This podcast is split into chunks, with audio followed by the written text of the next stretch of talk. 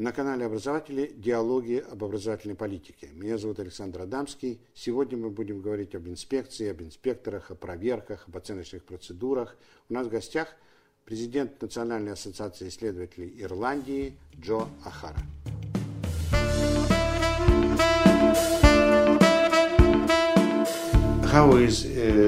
Как организована оценка школ в Ирландии? Оценка школ в Ирландии проводится школьными инспекторами из Министерства образования. Это определенное звено в Министерстве образования, существующее с середины XIX века. И за последние годы, 10, может, 15 лет... Простите, это местная организация, своя на каждый регион? Нет, это единая государственная система. Тут нужно учитывать, что по сравнению с Россией, Ирландия довольно маленькая страна. Ее население составляет примерно 4,5 миллиона людей, у нас около 4 тысяч начинающих школ, 700 средних школ. Так что наша система образования относительно сильно небольшая. То есть управление ею централизовано?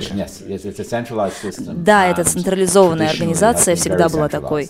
Контроль над системой образования сосредоточен в одном месте и не связан с другими государственными системами. И централизованное правительство отправляет директоров в школы. Нет. Наша система образования развивалась с 1830-х годов. И историко-культурный контекст тут играет роль. Ирландия была частью Британской империи до 1920-х годов, и Британия нехотя принимала ирландскую самобытность. Для вас это больная тема? Да, на эту тему говорить сложно. Но я о чем? Ирландские школы были переданы церквям, так что церкви руководят школами в Ирландии. И на данный момент 93% начальных школ и 50% средних школ Ирландии принадлежат католической церкви или одной из протестантских церквей. Но это не религиозные школы.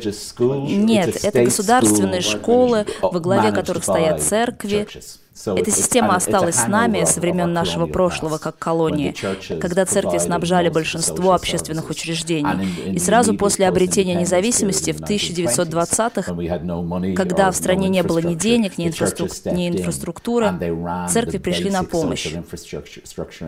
И большую часть века они управляли базовой социальной инфраструктурой, здравоохранением, образованием. Сейчас это меняется, как меняется и наше общество. Меняется также и структура образования, но 90% ирландских начальных школ все еще находятся под руководством церквей. А старшие школы? Примерно 50%.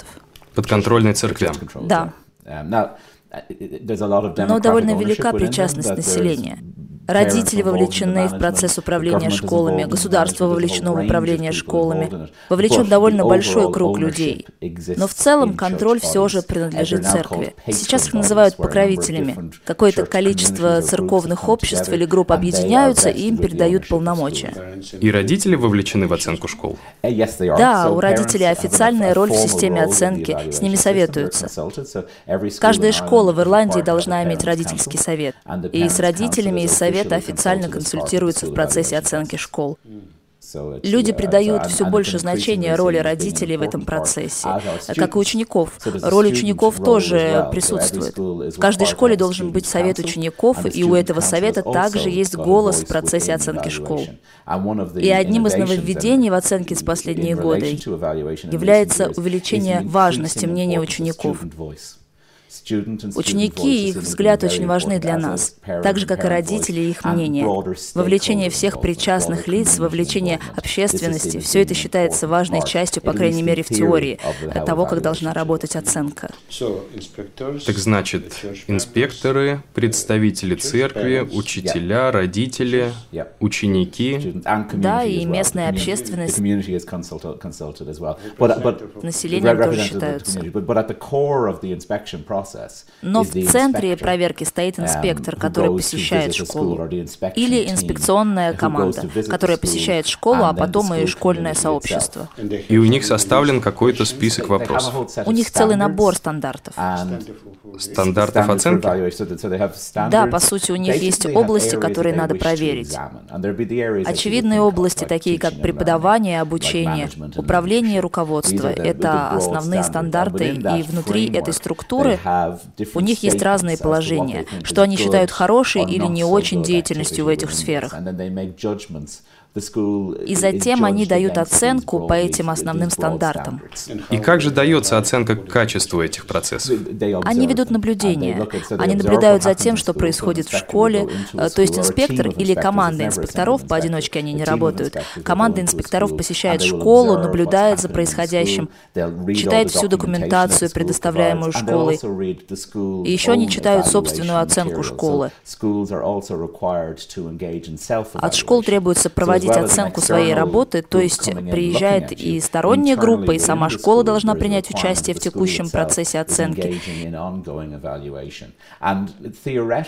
И теоретически модель, которую преследуют ирландские инспектора, называется совместной профессиональной оценкой.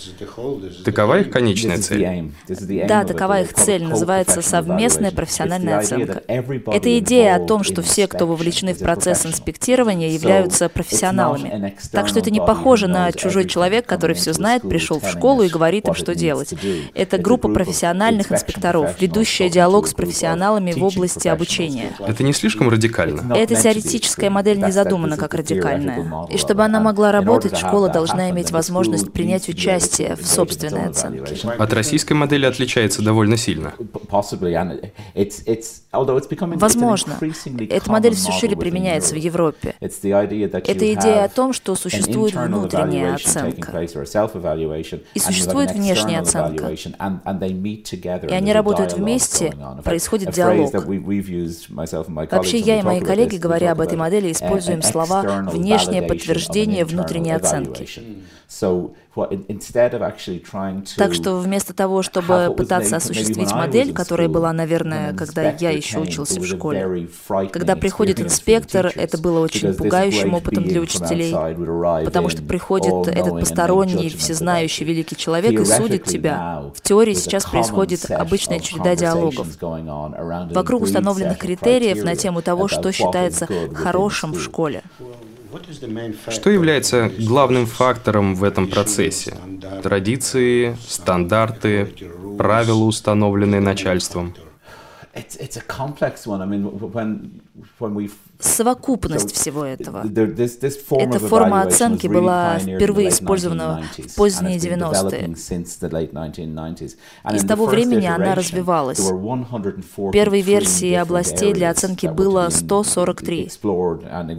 Сейчас это количество сократилось до примерно 50. Это действительно все аспекты жизни школы. Это попытка покрыть их все. Существует пять или шесть различных моделей того, как должны оценивать инспекторы. В итоге мы имеем полную оценку школы. Когда команда инспекторов приезжает на 3-4 дня и оценивает школу в целом. А еще могут быть тематические экспертизы когда, например, проверяют навыки чтения и письма. Или экспертизы по предметам, когда проверяют математику или историю или географию. Проводится все больше экспертиз, называемых случайными. Что это значит? Когда инспектор приходит без предупреждения, он просто приходит в школу и смотрит на повседневную жизнь школы, без какого-либо предупреждения и подготовки. И это тоже важная часть. Одной из наиболее часто встречаемых является полная оценка школы, где проверяют управление, руководство и обучение. Последние 6-7 лет это как бы модель проверки по умолчанию, которая сосредотачивается непосредственно на том, что происходит в управлении и руководстве школы, так как это считается решающим аспектом работы школы, поэтому на этом и фокусируются. Для этого есть несколько причин. Одна теоретическая. Мы все знаем, что правильное руководство и управление крайне важно для сильной школы. Есть финансовая причина. Делать полную оценку школы очень дорого и долго, поэтому ее сокращают и сосредотачиваются на конкретных областях. Так что вариантов оценки довольно много.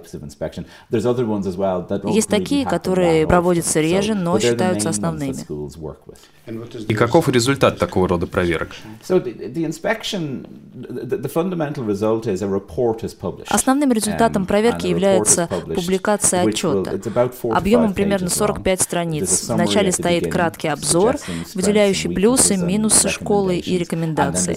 А после идет более подробный отчет. Все это публикуется в интернете, и школа может дать свои комментарии по отчету, согласиться или не согласиться с чем-либо. И в конце отчета расположен критерий оценки. Например, в отчете написано, преподавание и усвоение материала являются сильными сторонами, а в конце будет написано, что конкретно подразумевается под сильной стороной. Математика слабая, что именно это значит? Таков результат всего этого. Каждая школа увидит отчеты, и любой родитель может ознакомиться с ним. Он находится в свободном доступе и открыт для замечаний. А каков список критериев для директора школы?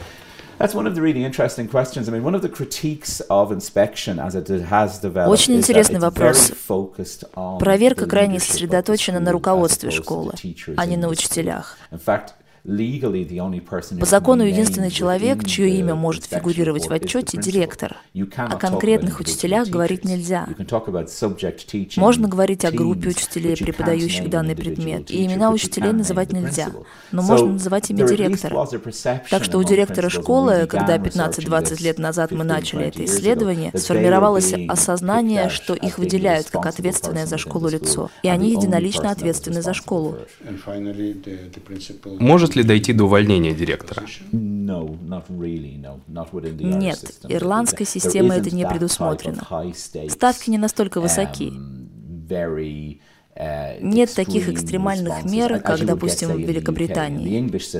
В английской системе, если твоя школа провалила проверку или к ней применены специальные меры, все высшее руководство может лишиться своих позиций и быть уволено. В Ирландии такого не происходит. В Европе существует широкая вариация проверок. В некоторых системах ставки очень высоки. Самый, пожалуй, серьезный пример – Британия. Um, в других системах риски, наоборот, невелики. А большая часть систем находится посередине между этими двумя. Um, Сложились разные модели. Uh, Если говорить на чистоту, боятся ли проверок директора, учителя, ученики? Очень интересный вопрос. Думаю, можно говорить о напряжении, взволнованности. Как и в любом другом случае, когда кто-то оценивает твою профессиональную деятельность,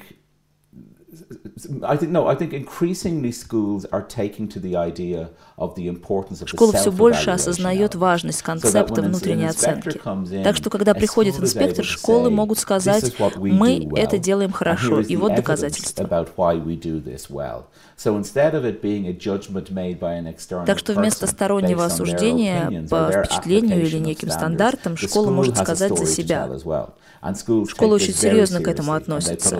Они много времени уделяют внутренней оценке. И они готовятся. Да, готовятся, собирают данные. Мой исследовательский центр, помимо прочего, занимается подготовкой руководителей школ к тому, как собирать данные. Вы подготавливаете школы к проверкам? Да. И это пользуется спросом. Не знаю, какова ситуация в России, но многие учителя в Ирландии натренированы обучать. Они не натренированы проводить исследования и собирать данные. Так что мы вовлекаем их в новый тип профессиональной деятельности. Много ли желающих стать учителями? Да, работа учителя считается престижной. Почему? Это уходит корнями в традиции. Эта позиция всегда была престижной. Дело в зарплате? Зарплата не настолько высока. В прошлом у учителей была высокая автономия, и общество уважало учителей.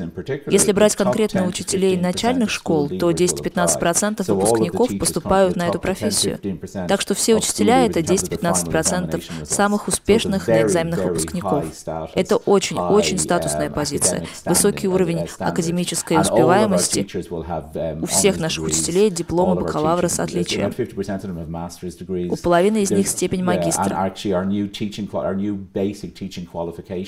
Наше новое базовое требование для работы учителем – диплом магистра, магистр педагогики. Так что теперь все учителя будут иметь магистрскую степень. Так что же насчет зарплат? Это тоже интересный вопрос. Вернемся немного назад, в 2009 году, во время финансового кризиса, Ирландия пострадала, пожалуй, больше других стран. Произошел такой серьезный крах банковской системы, который только можно себе представить. Одним из непосредственных последствий этого стало поголовное снижение зарплат государственных служащих. И для вступивших в должность после кризиса зарплата стала меньше, чем у всех остальных, на 10-15%. Теперь у нас два разных уровня зарплат. Учителя, вступившие в должность после 2010 года, и учителя, вступившие в должность до 2010 года. Зарплата все еще в пределах 27-30 тысяч евро в год на старте работы. И она может доходить до 70-80 тысяч евро. А выплаты после выхода на пенсию? Пенсия составляет 50% от размера последней зарплаты. Сумма остается индексирована на всю жизнь, так что люди получают половину того, на чем они закончили. Немаловажно. Очень важно, да. Были эпизоды принижения государственной службы и связанных с ней профессий. Это часть медийных и культурных дискуссий, которые пришли к нам из США и Великобритании. Поскольку Ирландия маленькая англоговорящая страна, многие идеи мы черпаем у своих больших англоговорящих соседей США и Великобритании. А там сильная идеология неприязни к государственной службе, к идее создания социальных структур, где работающие на государство люди получают высокую зарплату. Это часть их идеологии, и мы частично принимаем это. Но в широком плане родители высокого мнения об образовании. Родители очень довольны системой. Система образования считается хорошей, есть несколько пятен, мы можем можем поговорить сейчас о программе международной оценки учащихся. В 2008 у нас были проблемы с этой программой, мы упали в рейтингах, но поднялись снова, и это считается немаловажным. Но большинство родителей и исследований скажут вам, что учитель либо самое достойное доверие профессия, либо вторая по счету. И какова роль оценки школ в этой ситуации? Что большинство школ хорошо делают свою работу. Для этого по большей мере и проводятся проверки. Большинство людей думают, что можно прочесть отчет, и в нем... Можно узнать, что происходит в этой школе. Да, именно. И это в свободном доступе. То есть отчет — это способ оценить ситуацию. Это отражение школы, можно увидеть, что происходит в ее стенах. И большинство отчетов весьма положительные. Простите за вопрос. А люди верят в то, что там написано? Да, да. Не хочу преувеличивать, но те, кто читает отчеты, они доверяют. Oh, да, уровень доверия людям, причастным к образованию в Ирландии высок. Это важный аспект. С теоретической точки зрения доверие является решающим моментом в процессе оценки.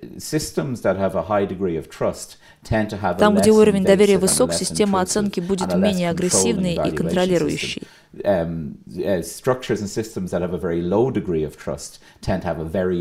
Там, где уровень доверия низок, система оценки будет навязчивой и давящей. Доверие – одно из главных идей внутри системы. И если ты твердо решишь, что доверяешь учителям, то очень жесткая система оценки будет тебе не нужна. Ведь ты знаешь, что они хорошо обучены и умело преподают. Ведь они профессионалы своего дела. И ты веришь в результат их работы, ведь они хорошо ее выполняют. Это если ты им доверяешь. Если ты им не доверяешь, тебе не надо будет все время присутствовать, стоять у них над душой, спрашивать, ты точно делаешь то, что мы тебе сказали? Делаешь ли ты это именно так, как мы тебе сказали? И тебе понадобится создать целую систему для измерения всего этого. Такое часто и происходит в мире. В таком случае мотивация учителей будет очень низкая. Я хочу спросить о противоречиях между развитием и оцениванием. Думаете ли вы, что они могут мешать друг другу? Во всей Европе, да и во всем мире, везде, где образование проходит оценку, существует постоянное напряжение между автономией и подотчетностью. Как найти баланс между ними? Вот, допустим, у нас есть профессиональные учителя, которые, как я уже сказал, хорошо обучены и обучались долгое время для того, чтобы стать учителями. Um, у большинства будут дипломы бакалавра с отличием или магистрские степени. Им довольно хорошо платят. Вы проводите какие-то финальные экзамены? Но uh, учителей обучаются 4 года. Существует два разных способа преподавания, получения образования в этой области. Либо ты получаешь первое образование по предмету, который хочешь преподавать. Диплом бакалавра? Да, в любой области науки, математика, история, география. И этого достаточно для преподавания? Нет, для преподавания в средней и старшей школе ты после этого можешь пойти в двухлетнюю магистратуру, так что получается 6 лет обучения. Для преподавания в начальной школе обычно проходит четырехлетнее обучение и сразу после школы бакалавриат в педагогике. И получается 4 года обучения, в том числе по разным предметам. Так что у большинства учителей за плечами 4-5 лет высшего образования. Um, И у значительной части из них будет степень магистра. И после этого они могут идти в школу преподавать. Да, без этого преподавать в школу не пустят. Им выдают дипломы? Да, профессиональные магистрские. Как получают лицензию? Диплом и является лицензией, она выдается советом по преподаванию. Диплом и лицензия здесь одно и то же. То есть лицензия им не нужна? Да. Нужно ли им после этого проходить дополнительные тренинги? Мы пытаемся создать национальную программу профессионального развития для учителей, которая будет проходить в течение всей их карьеры, даже если они еще не на пике. Эту программу пытались ввести во время экономического коллапса. Тогда у учителей зарплаты понизились, и не все хотели принимать участие в программе. Они должны были сами оплачивать ее? По большей части да. Но сейчас многие учителя проходят повышение квалификации после завершения основной учебы и оплачивают ее сами. Последние цифры между 40 и 50 процентами. А какова их мотивация? Они увеличивают свои шансы на повышение в школах, получение руководящих должностей. Влияет ли это на зарплату?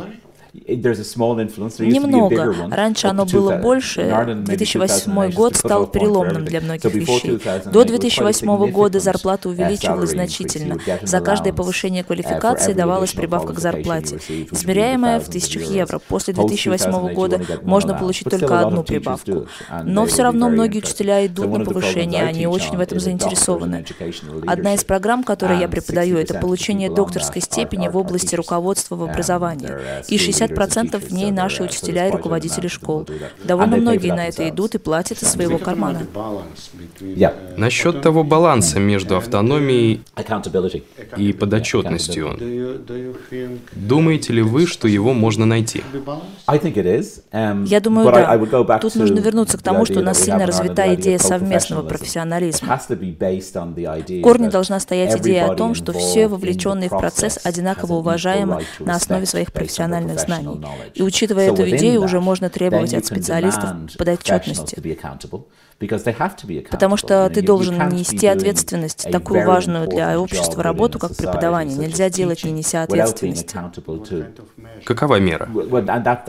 Это трудная часть — определить уровень ответственности. Um, Здесь в игру вступает автономия. В некоторых системах подотчетность перевешивает все остальное, и все перевешивает в сплошное измерение. Например, в США и Англии все держится на результатах выпускных экзаменов. Учителей судят по успехам их учеников. Мы говорим о SAT, тест оценки успеваемости. Именно, в некоторых системах учителей оценивают только по одному этому критерию. В этом есть и плюсы, ведь результатом работы любой школы должен быть образованный ученик, который способен продемонстрировать свои знания на экзамене. Это основная цель школ. Но также этот подход накладывает ограничения. Он предполагает, что учитель единственный, кто вкладывается в конечный результат образования ребенка. И мы все знаем, что это не так. Влияние родителей, экономический фактор, школьное окружение. Сколько разных вещей, которые сильно влияют на успеваемость ребенка в школе. Так что судить в конце концов только работу учителя бессмысленно. По-моему, именно это очень ограничивает подход. А еще в таких системах um, профессионализм относительно низок. В такой системе сложно привлечь высококвалифицированного учителя и убедить его остаться. В таких системах профессии учителя не пользуются доверием, а система образования не обязательно плохая, но к ней относятся хуже, чем к другим. И Англия – классический пример, и многие штаты в США тоже. К профессии учителя там относятся очень плохо. Она плохо оплачивается. В профессию приходят люди с довольно низкой квалификацией. И большую роль в этом играет очень агрессивный и жесткий контроль. Ни один здравомыслящий человек не захочет это терпеть. Это про ответственность. А если говорить про автономию, то, как я уже заметил, если обучать кого-то внутри, например, ирландской или финской, английской, голландской системы, 4, 5, 6 лет до степени магистра, при том, что вы сами компетентный, хорошо обученный специалист, то у этих людей должно быть право применять выученное на практике. Вы должны доверять им. Полностью. И тогда уже мы должны попытаться найти баланс. Сейчас такие системы появляются. Oh, Автономия в них выражается через внутреннюю оценку. Интересный взгляд на эту программу. Когда мы говорим об автономии, представляется автономия целой организации. А вы говорите про отдельных людей. Yeah, yeah, yeah. But it, it's the self. It's it's the self. The school as the self in a way. Школа здесь выступает как единое целое. Школа как организация, состоящая из учителей, которые приходят к единому выводу по поводу всей школы. Школа как организация, состоящая из учителей, которые приходят к единому выводу по поводу своей школы. Развивается именно такой взгляд на проблему столкновения автономии и подотчетности. Но здесь широкий спектр вариаций. В каких-то системах больше фокусируются на подотчетности, в других — на автономии. Например, в финской системе нет общегосударственной государственных инспекторов, но есть региональные.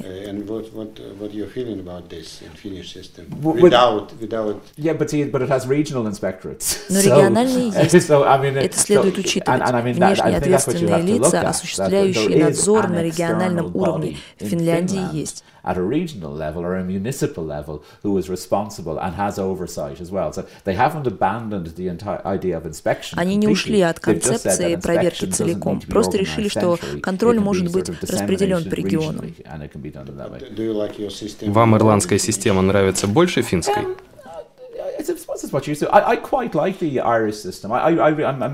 Ирландская система мне в принципе нравится. Может, я слишком часто об этом упоминаю, но концепция совместного профессионализма мне очень импонирует.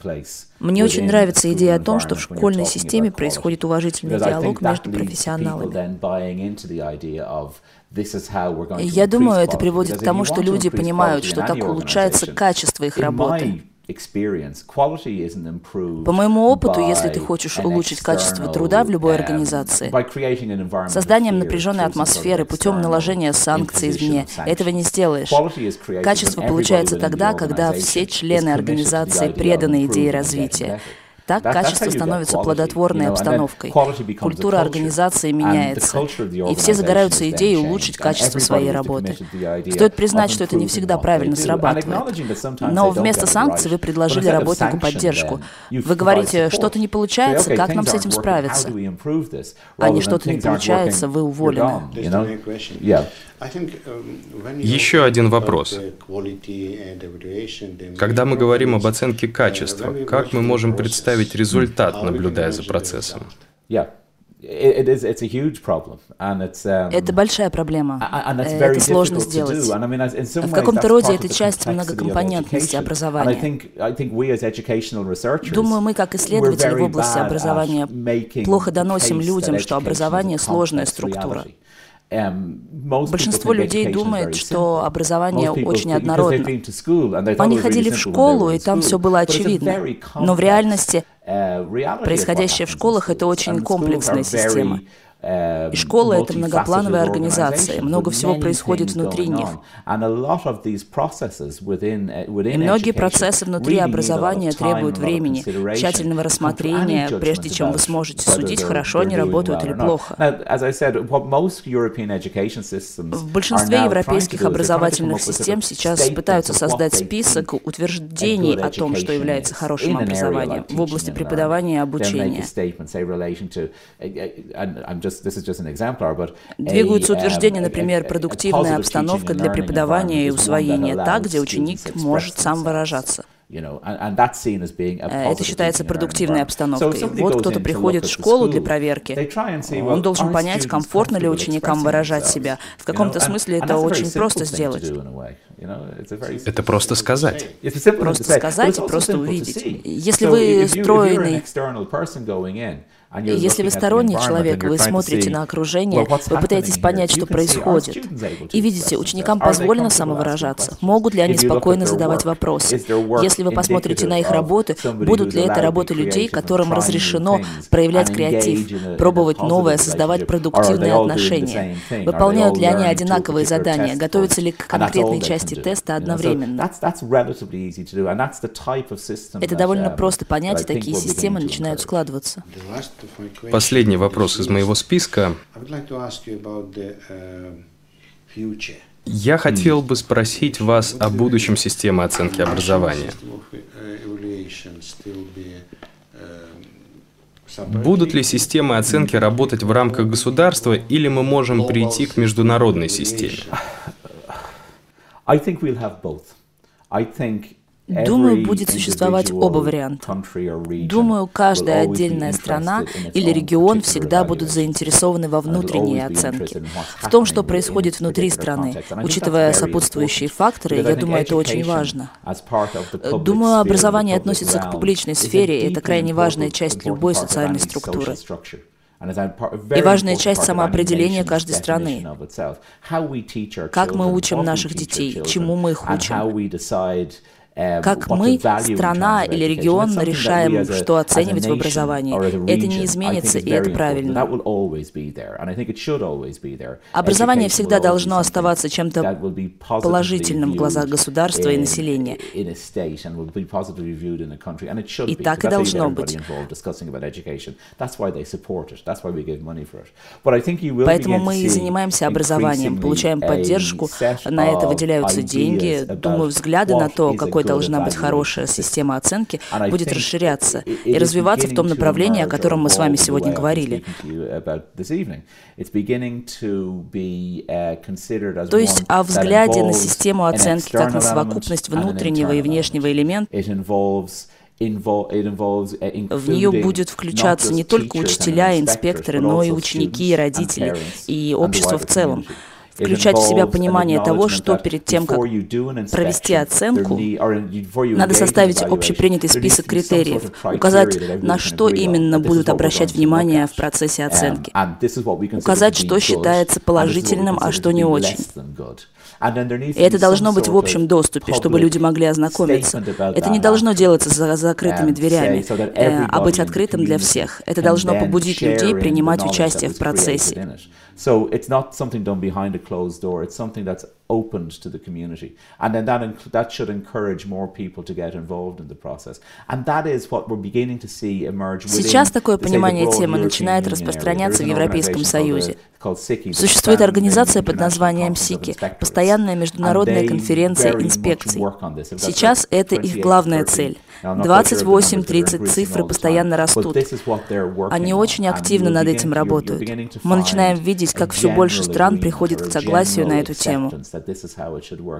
Если говорить о Европейском Союзе, это не вся Европа, конечно, но все же. Но в регионах ЕС развиваются идеи о совместной внутренней и внешней оценке. Я думаю, скоро это станет более заметно. Думаю, это хорошее завершение нашего диалога. Спасибо вам за такое глубокое раскрытие темы.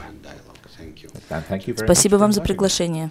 Мы говорили с профессором Джо Хара о том, насколько проверки и оценивания не мешают развитию и укрепляют образовательные результаты. Подписывайтесь на канал Образователя. Этот и другие выпуски вы можете прямо сейчас посмотреть на YouTube-канале Образователи. Подписывайтесь и ставьте лайки.